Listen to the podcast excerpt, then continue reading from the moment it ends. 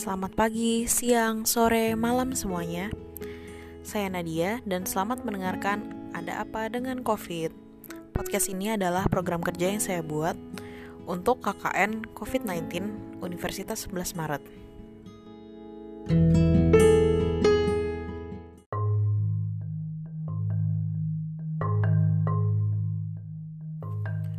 Pada episode yang kedua ini, saya akan membahas mengenai mitos dan fakta seputar COVID-19.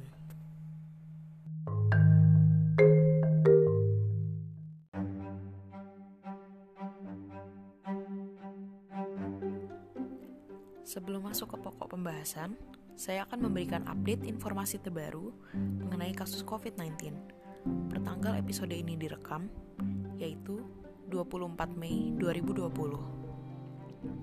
Berdasarkan data dari WHO, tercatat 5.201.549 kasus terkonfirmasi positif COVID-19 di dunia. 337.405 di antaranya meninggal dunia.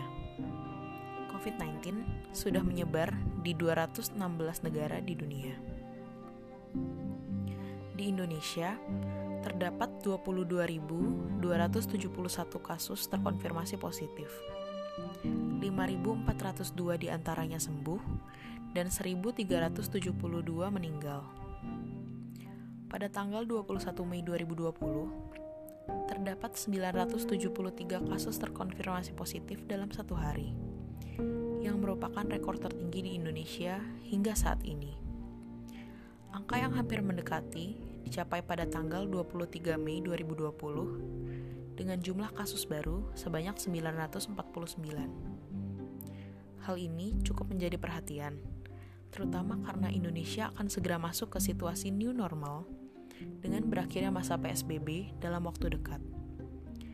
DKI Jakarta masih berada di urutan teratas jumlah kasus terbanyak dengan 6.515 kasus, diikuti Jawa Timur dengan 3.596 kasus.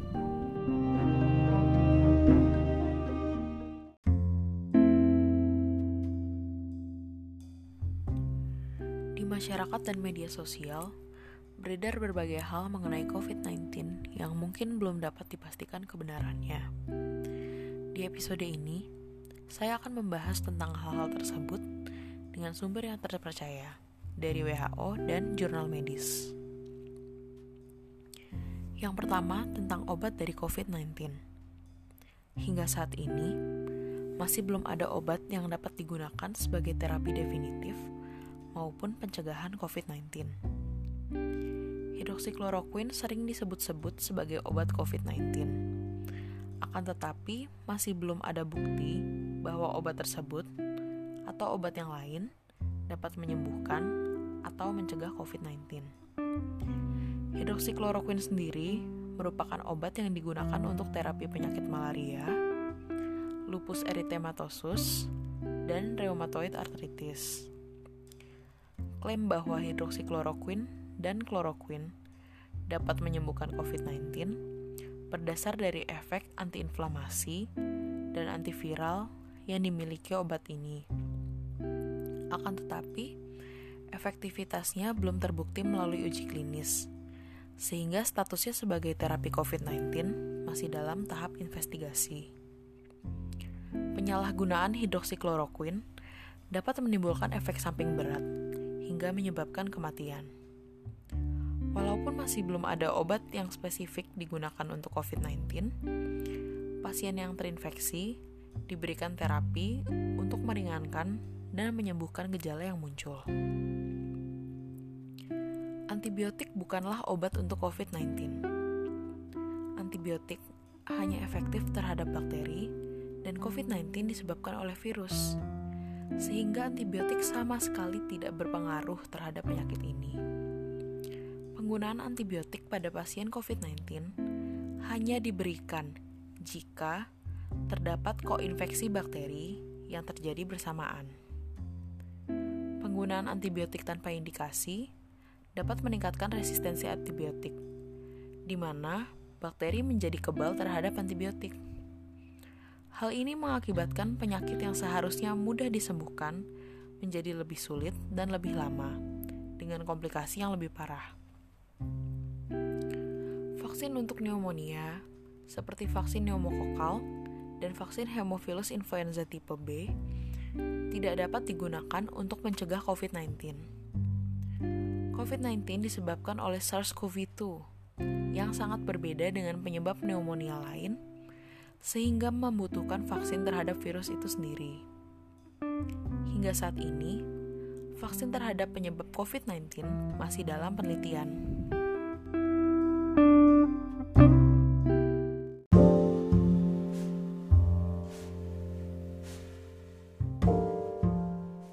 Selanjutnya, hal yang sering disebarkan melalui pesan atau broadcast melalui media sosial adalah tentang beberapa makanan yang disebut-sebut dapat mencegah atau menyembuhkan COVID-19.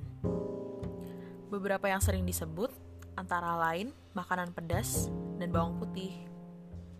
Sampai saat ini, belum ada bukti yang menunjukkan bahwa makanan dapat mencegah atau menyembuhkan COVID-19 secara langsung bawang putih memiliki efek antimikrobial. Akan tetapi, belum terbukti bahwa bawang putih dapat mencegah COVID-19. Alkohol juga tidak dapat mencegah COVID-19 jika dikonsumsi, apalagi jika dikonsumsi secara berlebihan. Konsumsi alkohol yang berlebihan dapat menimbulkan berbagai masalah kesehatan lainnya. Meskipun begitu, nutrisi yang cukup diperlukan agar tubuh tetap sehat. Selain itu, juga dapat menurunkan risiko penyakit kronis maupun penyakit menular. Tubuh kita membutuhkan vitamin, mineral, serat, protein, dan antioksidan agar tetap sehat. Minum air yang cukup, serta mengurangi konsumsi makanan manis, berlemak, dan asin dapat mengurangi risiko obesitas, penyakit jantung, stroke, diabetes, dan beberapa tipe kanker. Walaupun saat ini COVID-19 merupakan penyakit yang paling sering dibicarakan, jangan lupakan penyakit lain yang dapat menyerang. Masih berkaitan dengan makanan, belum terdapat bukti bahwa COVID-19 dapat ditularkan melalui makanan atau bungkus makanan. Akan tetapi, virus gastrointestinal seperti norovirus dan hepatitis A dapat ditularkan melalui makanan yang terkontaminasi, sehingga kebersihan makanan tetap harus diperhatikan. Selalu cuci tangan dan keringkan sebelum, saat, dan setelah menyiapkan makanan, setelah membuka bungkus makanan, dan sebelum makan. Cuci buah dan sayur segar dengan air mengalir. Bersihkan tutup makanan kaleng sebelum dibuka. Pastikan bahan makanan yang mudah musuk segera dimasak atau disimpan di kulkas atau freezer, serta bersihkan dapur dan alat masak.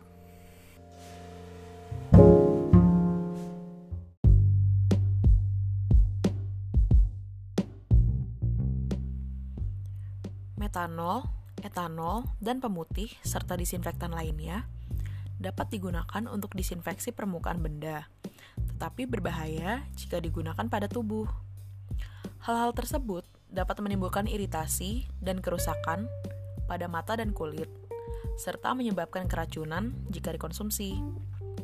Metanol, etanol, dan pemutih tidak dapat membunuh virus di dalam tubuh dan dapat menyebabkan kerusakan organ tubuh. Gunakanlah hanya untuk membersihkan permukaan benda, terutama yang sering disentuh atau dipakai. Coronavirus sensitif terhadap sinar ultraviolet akan tetapi, lampu ultraviolet tidak boleh digunakan untuk disinfeksi tangan atau area tubuh lainnya. Radiasi ultraviolet dapat menyebabkan iritasi kulit dan kerusakan mata.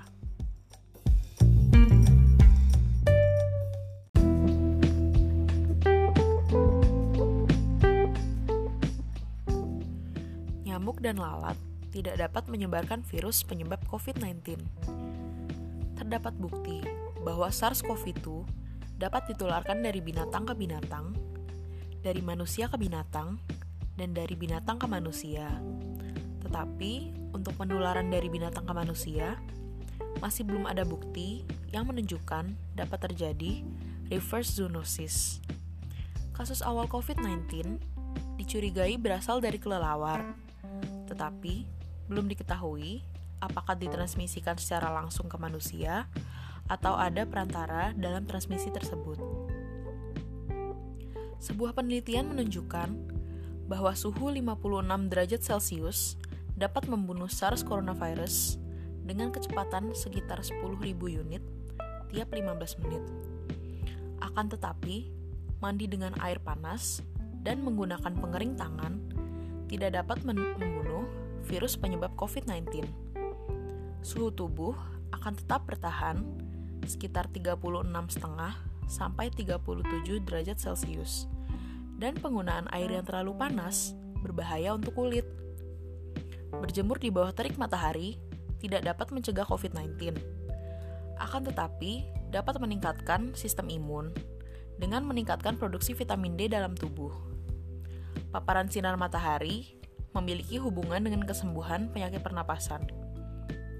Meskipun begitu, COVID-19 tetap menyebar di wilayah dengan cuaca panas dan terik. Cuaca dingin juga tidak dapat membunuh virus penyebab COVID-19. Termometer dan thermal scanner tidak dapat mendeteksi COVID-19. Demam sekitar 38 derajat Celcius atau lebih memang merupakan salah satu gejala COVID-19, akan tetapi masih banyak hal lain yang dapat menimbulkan gejala demam. Menahan nafas selama 10 detik atau lebih tanpa batuk atau rasa tidak nyaman, tidak dapat membuktikan seseorang tidak menderita COVID-19 atau penyakit paru lainnya. Untuk memastikan seseorang memiliki virus yang menyebabkan COVID-19, dibutuhkan pemeriksaan laboratorium, tidak hanya dengan latihan napas yang malah bisa berbahaya. Lansia dan orang dengan komorbiditas seperti asma, diabetes, dan penyakit jantung lebih rentan mengalami gejala yang lebih parah jika terinfeksi virus penyebab COVID-19. Walaupun begitu, semua usia tetap dapat terinfeksi. Di Amerika, 20% pasien rawat inap akibat COVID-19 berada dalam rentang usia 20-44 tahun, dan 12% dari itu membutuhkan penanganan intensif. Karena itulah, langkah-langkah pencegahan penularan COVID-19 harus tetap dilakukan oleh semua orang.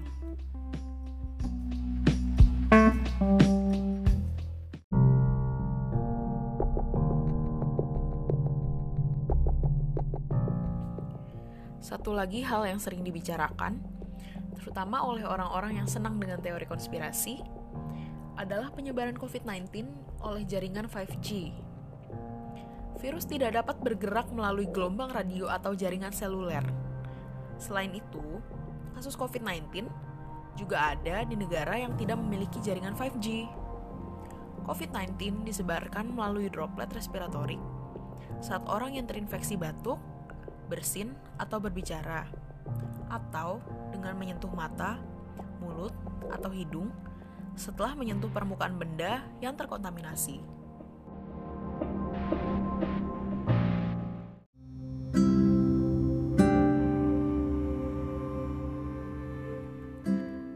Sampailah kita ke akhir dari episode kedua ini, yaitu mitos dan fakta seputar COVID-19.